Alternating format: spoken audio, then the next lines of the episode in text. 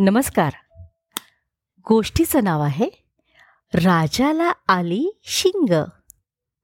फार वर्षापूर्वी एक राजा होता म्हणे. त्याला त्याच्या देखणेपणाचा खूपच गर्व होता. आरशात तळ्यातल्या पाण्यात इतकंच नाही तर दुसऱ्यांच्या डोळ्यातही तो स्वतःचीच छबी निहाळत राहायचा. स्वतःचं रूप सांभाळण्यात तो इतका दंग असायचा की राज्यकारभाराकडे त्याचं लक्षच नव्हतं. पण त्याला त्याची फिकीरही नव्हती. सगळ्या देवांहूनही मी अधिक नेखणा असेल असं त्यानं एक दिवस दरबारात जाहीर केलं. पण नेमकं त्याच वेळेला कोणीतरी एक रागीट देव तिथून जात होता आणि त्यानं राजाचं हे उद्दाम वक्तव्य ऐकलं आणि ठरवलं आता या राजाला अद्दलच घडवायची. दुसऱ्या दिवशी राजा उठला जाग आल्याबरोबर नेहमीप्रमाणे त्यानं उशीखालचा आरसा काढला. चेहरा बघितला. अरे बापरे! असं म्हणत राजानं चेहरा उशीनं झाकून घेतला.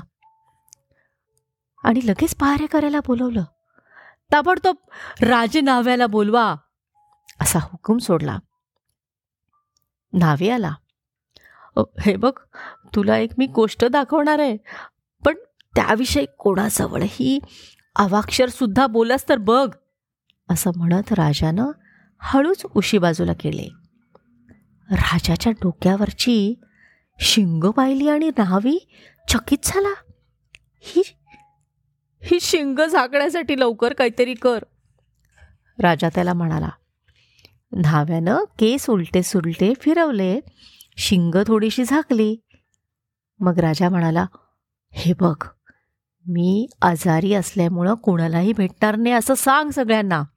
आणि कोणाशीही काही बोलू नकोस नाहीतर मी तुला फाशी देईन. न्हावी तिथून बाहेर पडला. आणि मग त्याला काही हसू आवरेना. प्रत्येकजण त्याला विचारत होतं का हसतोय? का हसतोय? पण जीवाच्या भीतीनं त्याला बोलताच येईना. पण हे गुपित कुणाकडे तरी सांगावं असं म्हणून त्याला चैनही पडेना. मग त्यानं काय केलं? राजवाड्यातल्या चिंचेच्या झाडाशी जाऊन हळू सांगितलं. आणि त्याच रात्री मोठं वादळ आलं. ते झाड उन्मळून पडलं. मग राजानं त्या झाडाच्या खोडाचा ढोल केला आणि दरबारी वादकाला वाजवायचा हुकूम दिला. ढोल तयार झाला आणि वादकानं ते वाजवायला सुरुवात केली. नेहमीच्या ढम ढम आवाजाच्या ऐवजी राजाला आली शिंग राजाला आली शिंग. असंच तर ढोलातनं उमटायला लागलं. दरबारातले लोक हसायला लागले आणि राजा संतापानं लाले लाल झाला. एकही क्षण मी या महालात थांबणार नाही असं ओरडत तो बाहेर आला आणि ढोल बरोबर घेऊन थेट जंगलात गेला. पुष्कळ दिवस तिथे राहिला. सृष्टीचं सौंदर्य त्याने पाहिलं अनुभवलं. तो शहाणा आणि विचारी झाला. चिंचेच्या झाडाच्या त्या ढोलाची एकच सोबत त्याला होती. ढोल वाजवला की त्या झाडाचा अनुभवी सल्ला राजाला मिळायचा. राजाच्या चांगल्या वागणुकीमुळं चिंचेच्या झाडावर वास्तव्य करणाऱ्या सगळ्या देवता प्रसन्न झाला. आणि मग ज्या देवानं राजाला शिक्षा केली होती त्या देवाची राजानं प्रार्थना केली. मग राजाची शिंग नाहीशी झाली. सगळे दरबारी त्याला शोधत आले. झाल्या प्रकाराची माफी मागितली आणि राजाला परत नेलं. चिंचेचा ढोल सिंहासना शेजारी ठेवून राजानं लक्षपूर्वक राज्यकारभार सुरू केला. राजाला शहाणपण शिकवणाऱ्या चिंचेच्या झाडाची ही गोष्ट.